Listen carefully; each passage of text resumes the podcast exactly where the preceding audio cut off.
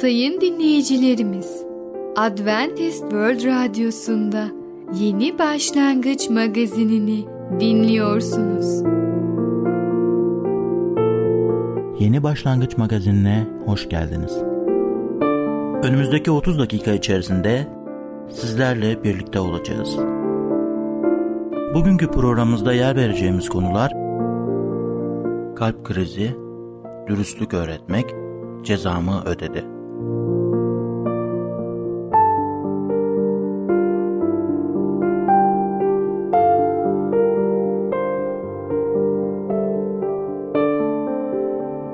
Adventist World Radyosu'nu dinliyorsunuz. Sizi seven ve düşünen radyo kanalı. Sayın dinleyicilerimiz, bizlere ulaşmak isterseniz e-mail adresimiz radio.umutv.org radio.umutv.org Bizlere WhatsApp yoluyla da ulaşabilirsiniz. WhatsApp numaramız 00961 357 997 867 06 00961 357 997 867 06 Şimdiki konumuz cezamı ödedi. Cezamızdan bizi kim kurtarabilir? Merhaba değerli dinleyicimiz. Başarılı Yaşam programına hoş geldiniz. Bugün sizlere cezamı ödedi hakkında konuşacağız.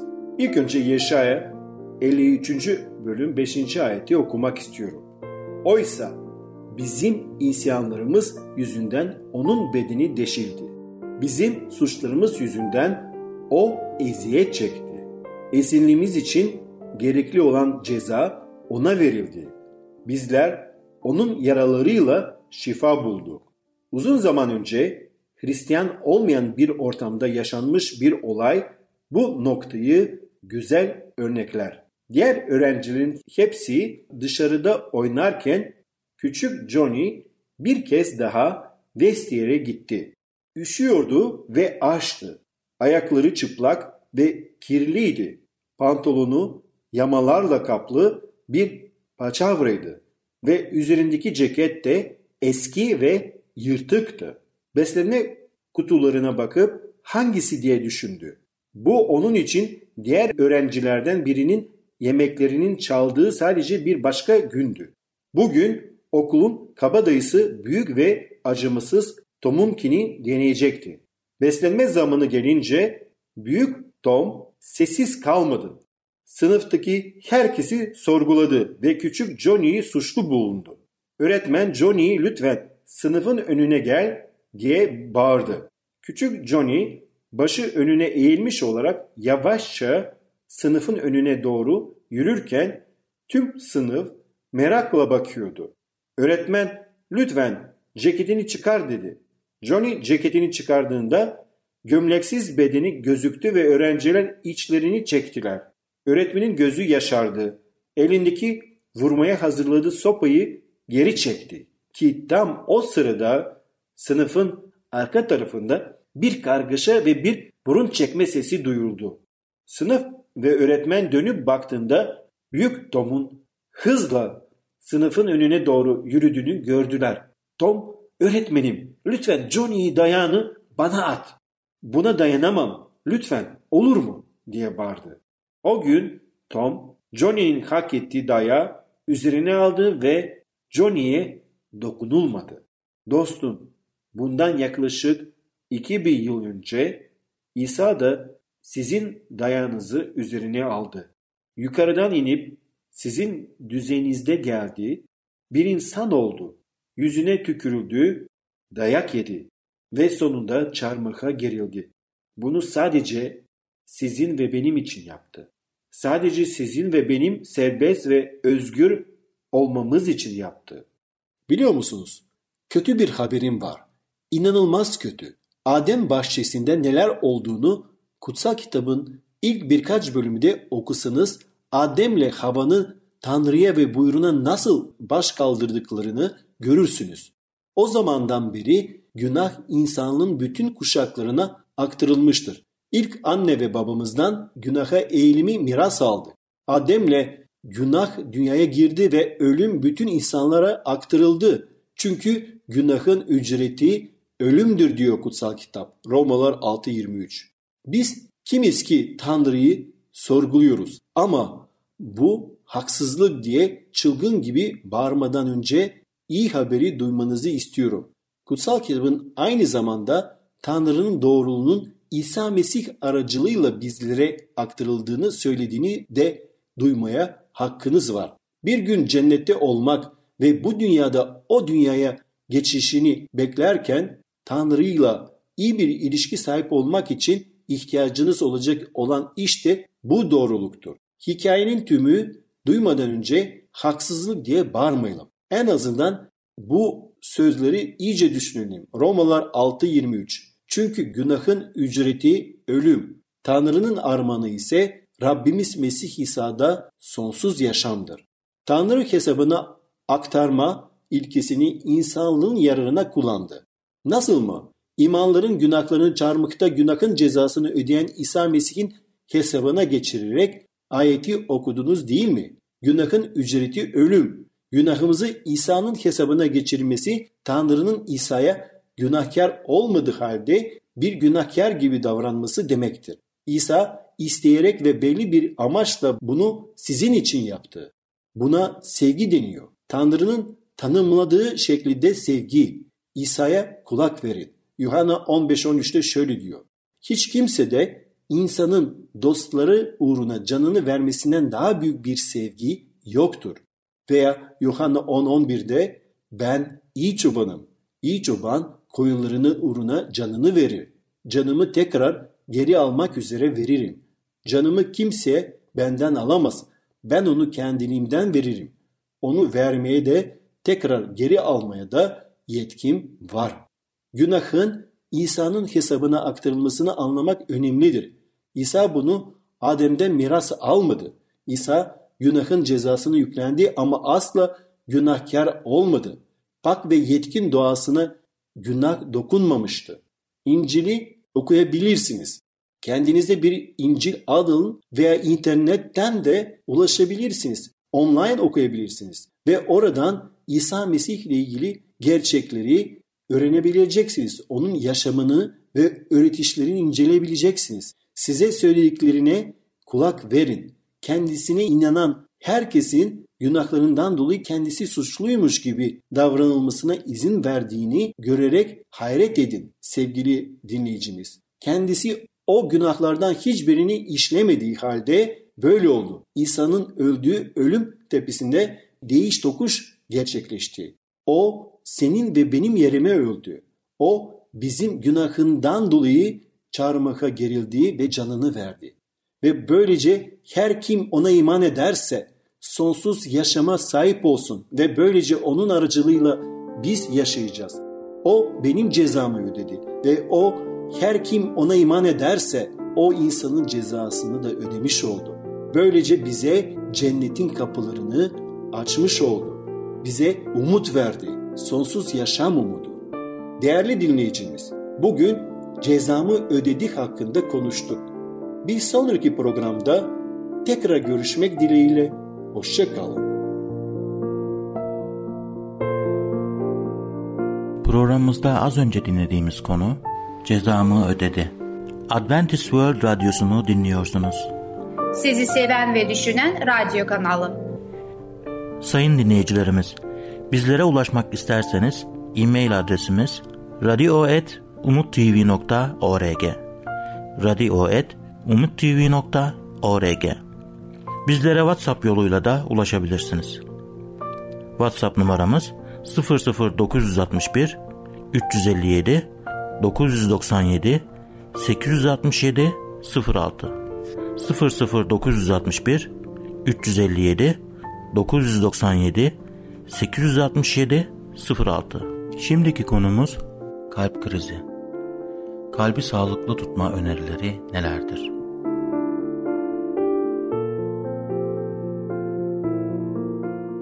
Merhaba sayın dinleyicimiz. Ben Fidan. Yeni başlangıç programımıza hoş geldiniz. Bugün sizinle birlikte kalp krizi adlı konuyu öğreneceğiz. Öyleyse başlayalım. Kalp krizi. İki kalp krizi geçirdim. Eskiden şişmandım. Geçen iki yıl içinde kilomu 10 kilogram kadar azaltmayı başardım. Yaşamak, fiziksel olarak formda olmak ve sevgili torunlarımın büyüdüklerini görmek istiyorum. Sizlerin de bu ve buna benzer şikayetleriniz olabilir. Hızlı yaşamanın kalp hastalıklarına neden olduğuna dair çok şey söylenir. Kalp hastalıklarına bağlı yüksek ölüm oranlarını açıklamak için hekimler de gerilim veya günlük gerginlik gibi terimler kullanırlar. Bazı doktorlar ise özellikle genç insanlarda kalp kriziyle sinirsel gerginlik arasında bir bağlantı bulunduğunu düşünmezler. Kalp krizlerinin nedeni basittir. Beden hatalı yaşam tarzı sonunda içten zehirlenir. Çözülemez kalsiyum tuzları ve kötü kolesterol birikimleri kan damarlarına hasar verir. İlaveten kan yoğunlaşmış ve asitlik derecesi artmıştır ve bu durumda kaçınılmaz olarak kanda pıhtılar oluşmasına neden olur. Bu da kalplerine erken yaşlarda özen göstermeye başlamayan herkesin er ya da geç kalp krizi beklemesi gerektiği anlamına gelir. Her türlü yiyeceği ve içeceği ayrım yapmaksızın tüketen, yiyip içtiklerine asla sınır koymayan ve geceler boyu sigara dumanı ve kuvvetli kahve kokusuyla dolu iş yerlerinde bilgisayarları başında çalışan çok fazla insan vardır. Bu insanların asla yürüyüşe çıkacak zamanları olmaz ve telefonları 24 saat çalar. Ağrıları, sızıları olmadığı için sağlıklı olduklarına inanırlar. Hatta bir kalp krizi onları yere serdiğinde bile dönüp yaşam tarzlarına bakmayı ve değiştirmeyi düşünmezler. Onlara göre krizin nedeni işle ilgili gerilim ve gündelik endişelerdir. Tarihten bildiğimiz gibi insan soyu daima gerilim altında yaşamıştır. Atalarımızın fırtına, deprem veya sel gibi felaketlerden rüzgar, güneş, yağmur ve kar gibi atmosferik koşullardan kendilerini koruyacak çok sınırlı olanakları vardı. Dolayısıyla genlerimizin gerilime dayanma yeteneği vardır. Yaşam her zaman gerilim dolu olmuştur. Bu konuda yeni herhangi bir durum yoktur. Yaşamak günün 24 saati her yönden gelen gerilimlerle mücadele etmek anlamına gelir. Bazı insanlar yaşamlarının 15-20 yılını para kazanmaya harcamış ve bu süreç boyunca da sağlıklarını harap etmiş pek çok insan üzüntüyle sağlıklarını geri alabilmek için ellerinde uçlarında ne varsa vermeye hazırdır. Eğer bunu daha önceden düşünebilmiş olsalardı hem sağlığın hem de refahın tadını çıkarabilirlerdi. Bütün ömürlerini kariyerlerinde ilerlemeye adamış ama kendi sağlıkları için 5 dakika harcamayı istemeyen insanlar için içtenlikle üzülüyorum. Bütün iş adamları ve iş kadınları muhtemelen kendilerini gündelik gerilim ve endişelerle savaşır. Günde 3-5 saat uykuya zor vakit ayırır ve sağlıklarında bir sorun olduğunda bir hap yutmaya bile zor zaman bulurken huzurlu bir ofisten böyle söğütler vermenin kolay olduğunu ileri süreceklerdir. Kararlılığınız hayatta kalmanıza ve sağlıklı olmanıza yardımcı olacak çok olumlu bir etmendir. Bedenimizi oluşturan hücrelerin mucizevi bir kendilerini yenileme yetenekleri vardır. Kalp kaslarımız yenilenebilir ve güçlendirilebilir. Tıpkı diğer kaslarımız gibi. Bir kalp krizi geçirdikten sonra bu kolay bir iş değildir ama mümkündür. Evet sayın dinleyicimiz, kalp krizi adlı konumuzu dinlediniz. Etrafımızda pek çok kişi kalp krizinden muzdarip. Siz artık kalp krizine nelerin etki ettiğini biliyorsunuz. Lütfen programda anlattıklarımıza dikkat edin ve size verilen bu güzel kalbi koruyun. Etrafınızdaki insanları da bilinçlendirmeyi unutmayın. Bir sonraki programımızda tekrar görüşene kadar kendinize çok iyi bakın ve sağlıcakla kalın. Programımızda az önce dinlediğimiz konu kalp krizi. Adventist World Radyosu'nu dinliyorsunuz. Sizi seven ve düşünen radyo kanalı. Sayın dinleyicilerimiz, bizlere ulaşmak isterseniz e-mail adresimiz radio.umutv.org radio.umutv.org Bizlere WhatsApp yoluyla da ulaşabilirsiniz. WhatsApp numaramız 00961 357 997 867 06 00961 357 997 867 06 Şimdiki konumuz dürüstlüğü öğretmek. Dürüstlüğü çocuklarımıza nasıl öğretebiliriz?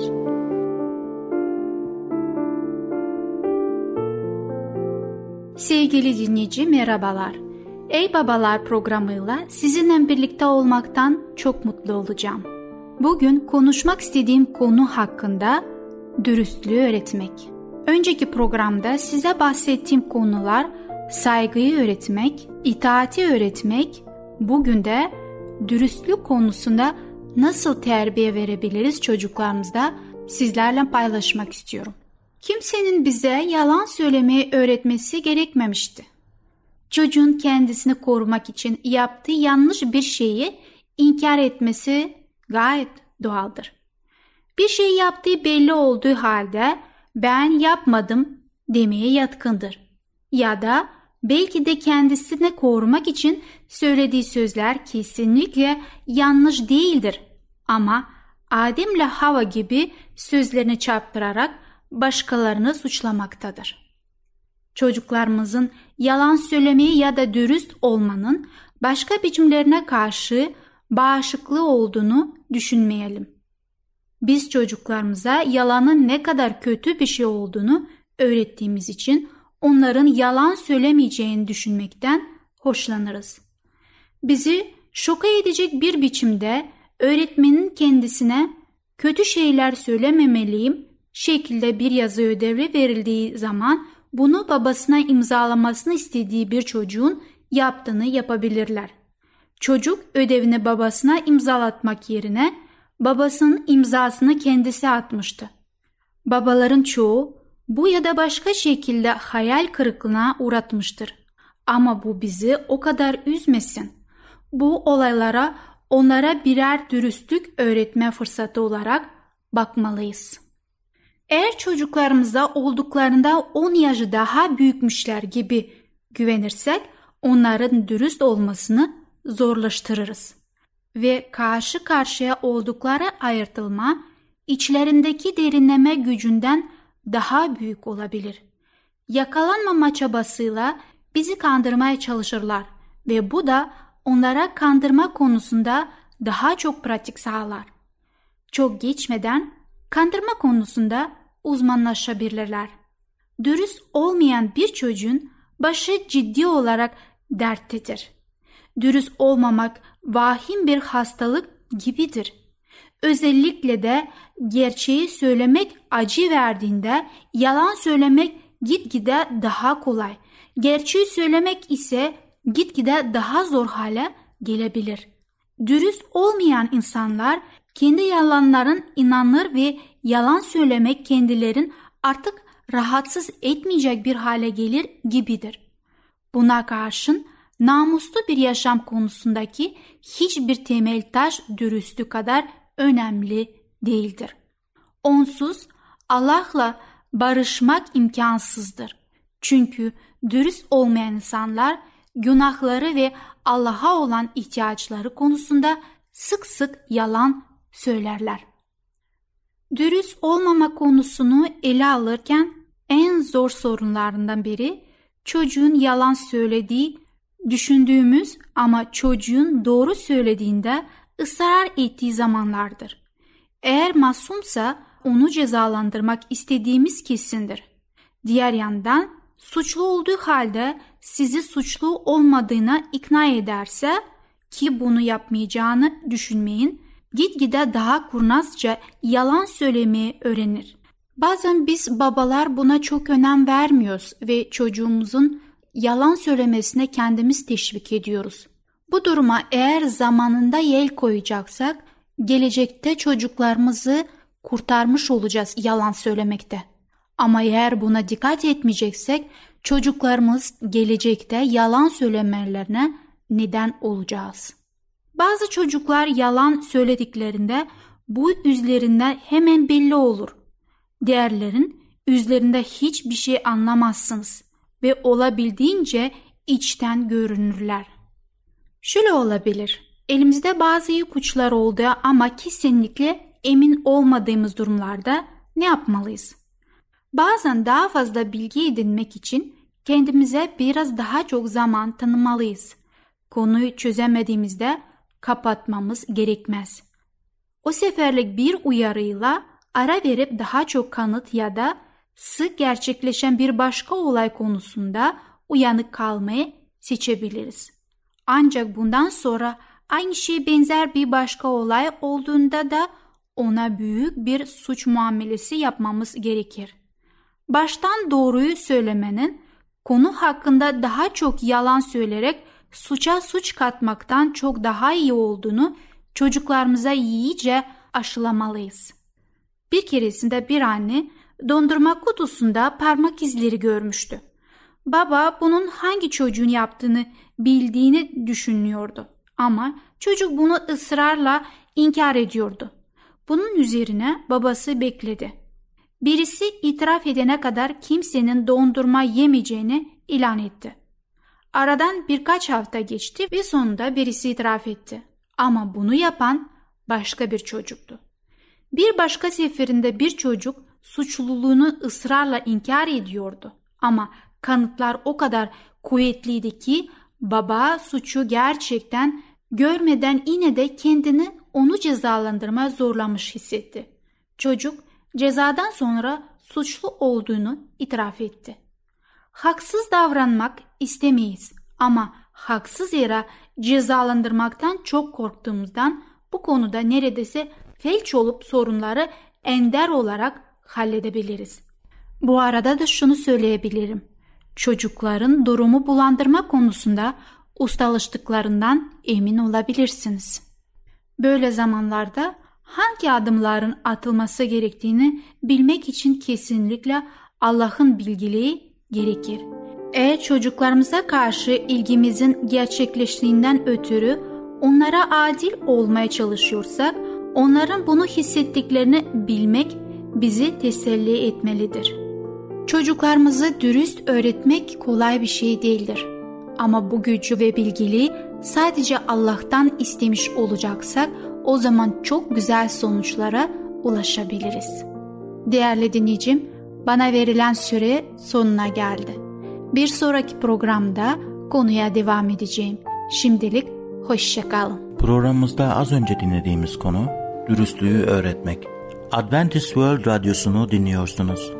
Sizi seven ve düşünen radyo kanalı. Sayın dinleyicilerimiz, bizlere ulaşmak isterseniz e-mail adresimiz radio.umutv.org radio.umutv.org Bizlere WhatsApp yoluyla da ulaşabilirsiniz. WhatsApp numaramız 00961 357 997 867 06 00961 357 997 867 06 Gelecek programımızda yer vereceğimiz konular bir orman hikayesi, tehlikeli bir dünyada kaderinizi değiştirmek ve dua ve bereketler. Yeni Başlangıç adlı programımızı pazar, salı ve perşembe günleri aynı saatte dinleyebilirsiniz. Bir programımızın daha sonuna geldik. Bir dahaki programda görüşmek üzere, hoşçakalın.